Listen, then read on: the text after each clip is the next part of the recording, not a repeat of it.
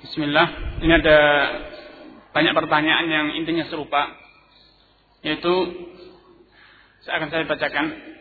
Bukankah orang yang melakukan pengumuman di tempat-tempat orang kafir, atau tempat kekafiran adalah sebuah ijtihad supaya syariat Islam tegak? Lalu kenapa mesti kita cemoohkan? Bukankah dalam ijtihad boleh berbeda? Dan bagaimana kita menyikapi pemberontakan Aisyah radhiyallahu anha terhadap Ali? Apakah tidak menyalahi syariat? Bukankah itu ijtihad? Apakah tidak termasuk keluar dari ketaatan dari e, kepada pemimpin? Bukankah mafsadahnya lebih besar dari manfaatnya?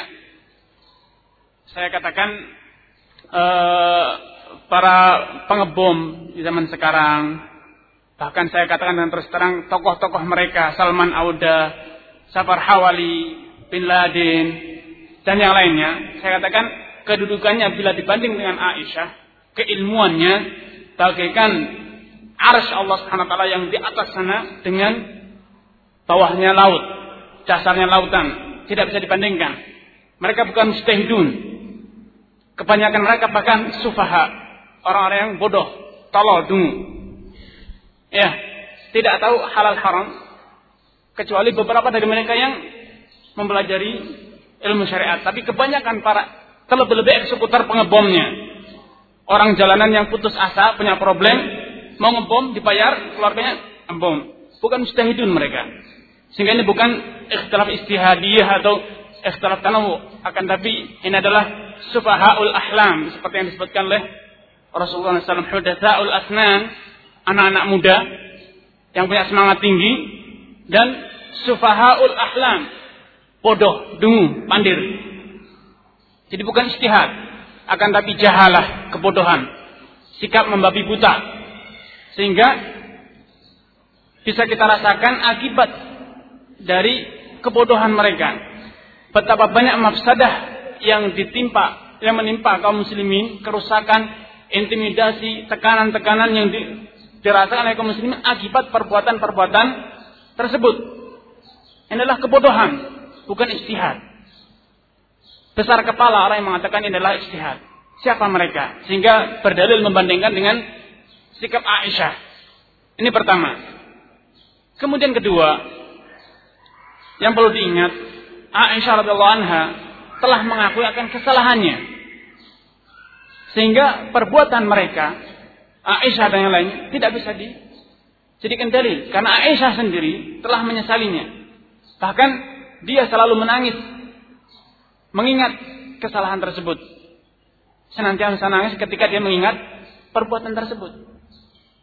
Sehingga apakah kita akan tetap berpegang teguh dengan perbuatan Aisyah padahal beliau sendiri telah mengakui kesalahannya? Ini kedua.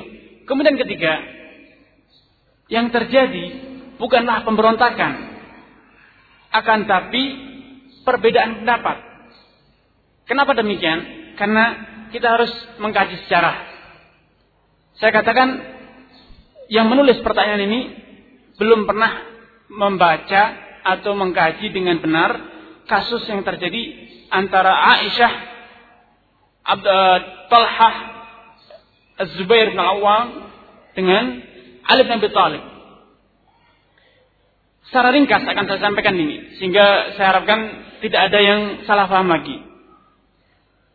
Tatkala Utsman bin Affan terbunuh dan dibunuh oleh orang-orang Khawarij, kaum muslimin kebingungan. Karena apa? Karena tidak ada pemimpin bagi mereka. Sehingga mereka eh, yang ada di Madinah tidak memiliki waktu untuk mengajak musyawarah dengan para sahabat yang di luar kota Madinah. Padahal suasana genting. Terjadi pemberontakan yang dilakukan oleh orang Khawarij. Mereka telah berhasil membunuh khalifah ini satu kejadian yang besar.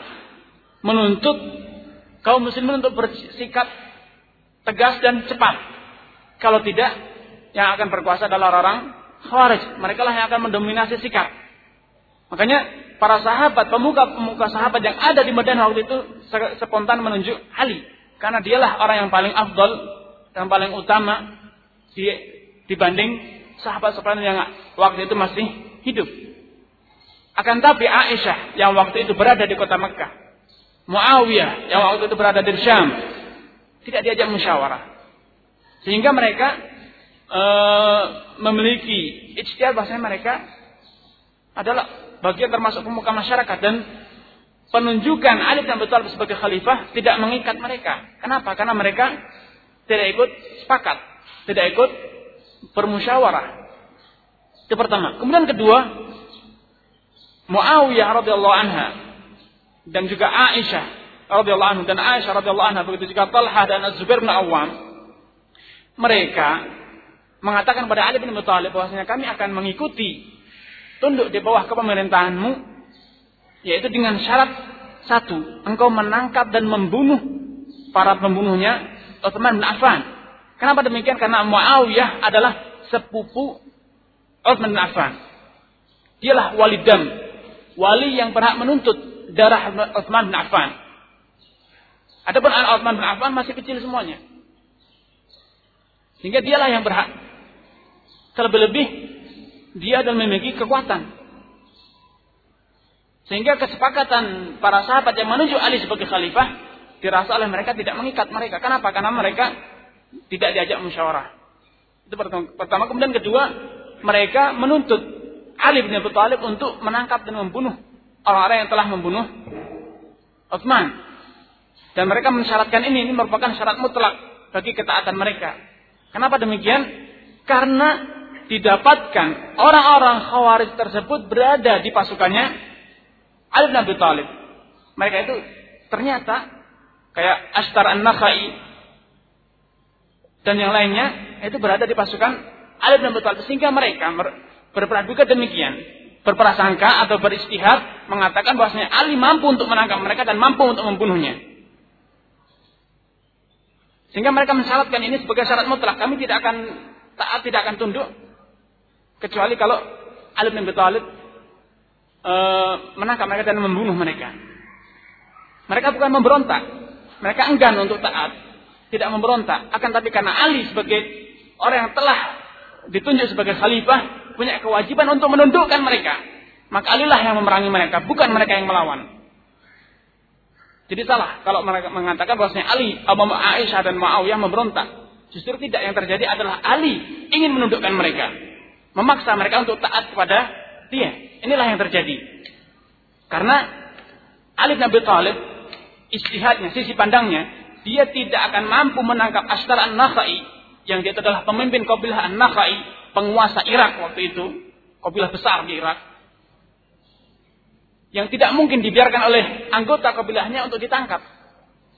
Sehingga istihadnya Ali bin Abi Thalib berkesimpulan bahwasanya dia tidak akan mampu menundukkan kabilah-kabilah besar ini yang mereka adalah para eksekutor pembunuh Utsman kecuali bila Muawiyah, Aisyah, Talhah dan Zubair dan seluruh kaum muslimin yang ada waktu itu tunduk dan bersatu untuk sama-sama memerangi kabilah-kabilah yang ketua kabilahnya sebagai eksekutor dalam kasus pembunuhan Utsman. Dan secara kenyataan Muawiyah sendiri tatkala berhasil menjadi khalifah telah terjadi kesepakatan antara Al Hasan bin Ali dan Hasan bin Ali menyerahkan kepemimpinan kepada Muawiyah, beliau sendiri merasa tidak mampu untuk menangkap Astaran Nakhai fakta karena kebolah-bolah besar. Sebelumnya mereka berpendapat bahwasanya mereka akan mampu untuk menangkap dan membunuh Astar Nasai. Dan bahkan mereka mengatakan Ali itu mampu sebetulnya karena itu berada di atau merupakan bagian dari pasukan dia. Tapi kenyataannya setelah terbukti dan setelah kepemimpinan pindah ke Muawiyah, Muawiyah sendiri menyata, merasakan bahwasanya tidak akan mampu. Kecuali dengan jatuhnya ribuan korban. Karena kabilah Nakha itu adalah kabilah besar. Ditambah kabilah-kabilah lain. Jadi bukan pemberontakan. Akan tapi sikap tidak taat, sikap tidak tindak tunduk. Dan itulah yang dipaksakan oleh Ali agar mereka tunduk dulu dan akhirnya mereka diperangi oleh Ali dan mereka pun akhirnya membela diri ataupun melawan. Jadi salah kalau mengatakan Aisyah telah memberontak, bukan memberontak. Akan tapi mensyaratkan kepada Ali dia siap untuk taat bila Ali menangkap pembunuh Utsman. Karena mereka mengatakan ini adalah tugas pertama yang harus dilakukan oleh Ali. pada awal kepemimpinan dia, yaitu menyelesaikan permasalahan darah Utsman bin Affan. Jadi salah paham orang yang mengatakan bahwasanya Aisyah atau Talha atau Zubair atau Muawiyah memberontak. Tidak. Karena mereka telah memiliki kekuatan sebelum Alim jadi khalifah. Mereka sebelumnya adalah gubernur Utsman bin Affan dan Muawiyah adalah wali dam, wali darahnya Utsman dan dialah yang menuntut. Dan dia berprasangka, beristihad bahwasanya Ali mampu. Walaupun faktanya tidak mampu. Dan bahkan setelah dia menjadi khalifah sendiri baru merasakan bahwasanya tidak mampu. Makanya tatkala anaknya Ali bin Abi Thalib yaitu Zaid berkata pada Muawiyah dan menuntut kembali permasalahan uh, anaknya uh, Utsman bin Affan menuntut kepada Muawiyah untuk permasalahan darahnya Utsman diungkit dan para pembunuhnya ditangkap Kata Utsman, kata Muawiyah, dia mengatakan demikian. Engkau ini lebih baik menjadi keponakannya Amirul Mukminin dibanding kita semuanya atau dibanding kita ini menjadi budaknya mereka. Artinya kalau kita sampai nekat memaksakan diri menangkap orang-orang kayak Astara Nakhai dan yang lainnya yang telah membunuh Utsman bin Affan dan membuat makar terhadap pembunuhan Utsman bin Affan, ada kemungkinan bahwasanya mereka akan kalah dan mereka lah yang akan diperbudak oleh orang-orang yang telah membunuh Utsman bin Affan. Ini pengakuan Muawiyah. Ternyata dia telah ketika menjadi pemimpin baru merasakan bahwasanya tidak mampu. Sehingga Astar an-Nafai sampai akhir hidupnya baru bisa ditangkap oleh Hajjaj bin Yusuf ketika dia sudah lumpuh baru mampu. Ketika terbaring di kasur, tidak bisa bergerak, baru bisa ditangkap dan saat itulah baru dibunuh oleh Hajat bin Yusuf. Sebelumnya tidak mampu. Karena kabilah Nafi kabilah besar. Jika kalau ingin menangkap dia artinya harus mengalahkan kabilah tersebut beserta kabilah-kabilah yang telah ikut andil dalam pembunuhan Utsman bin Affan. Ini, bukan pemberontakan. Jadi berbeda istihad yang akhir menimbulkan perpecahan. Kemudian yang paling penting lagi, kita harus koreksi diri siapa kita.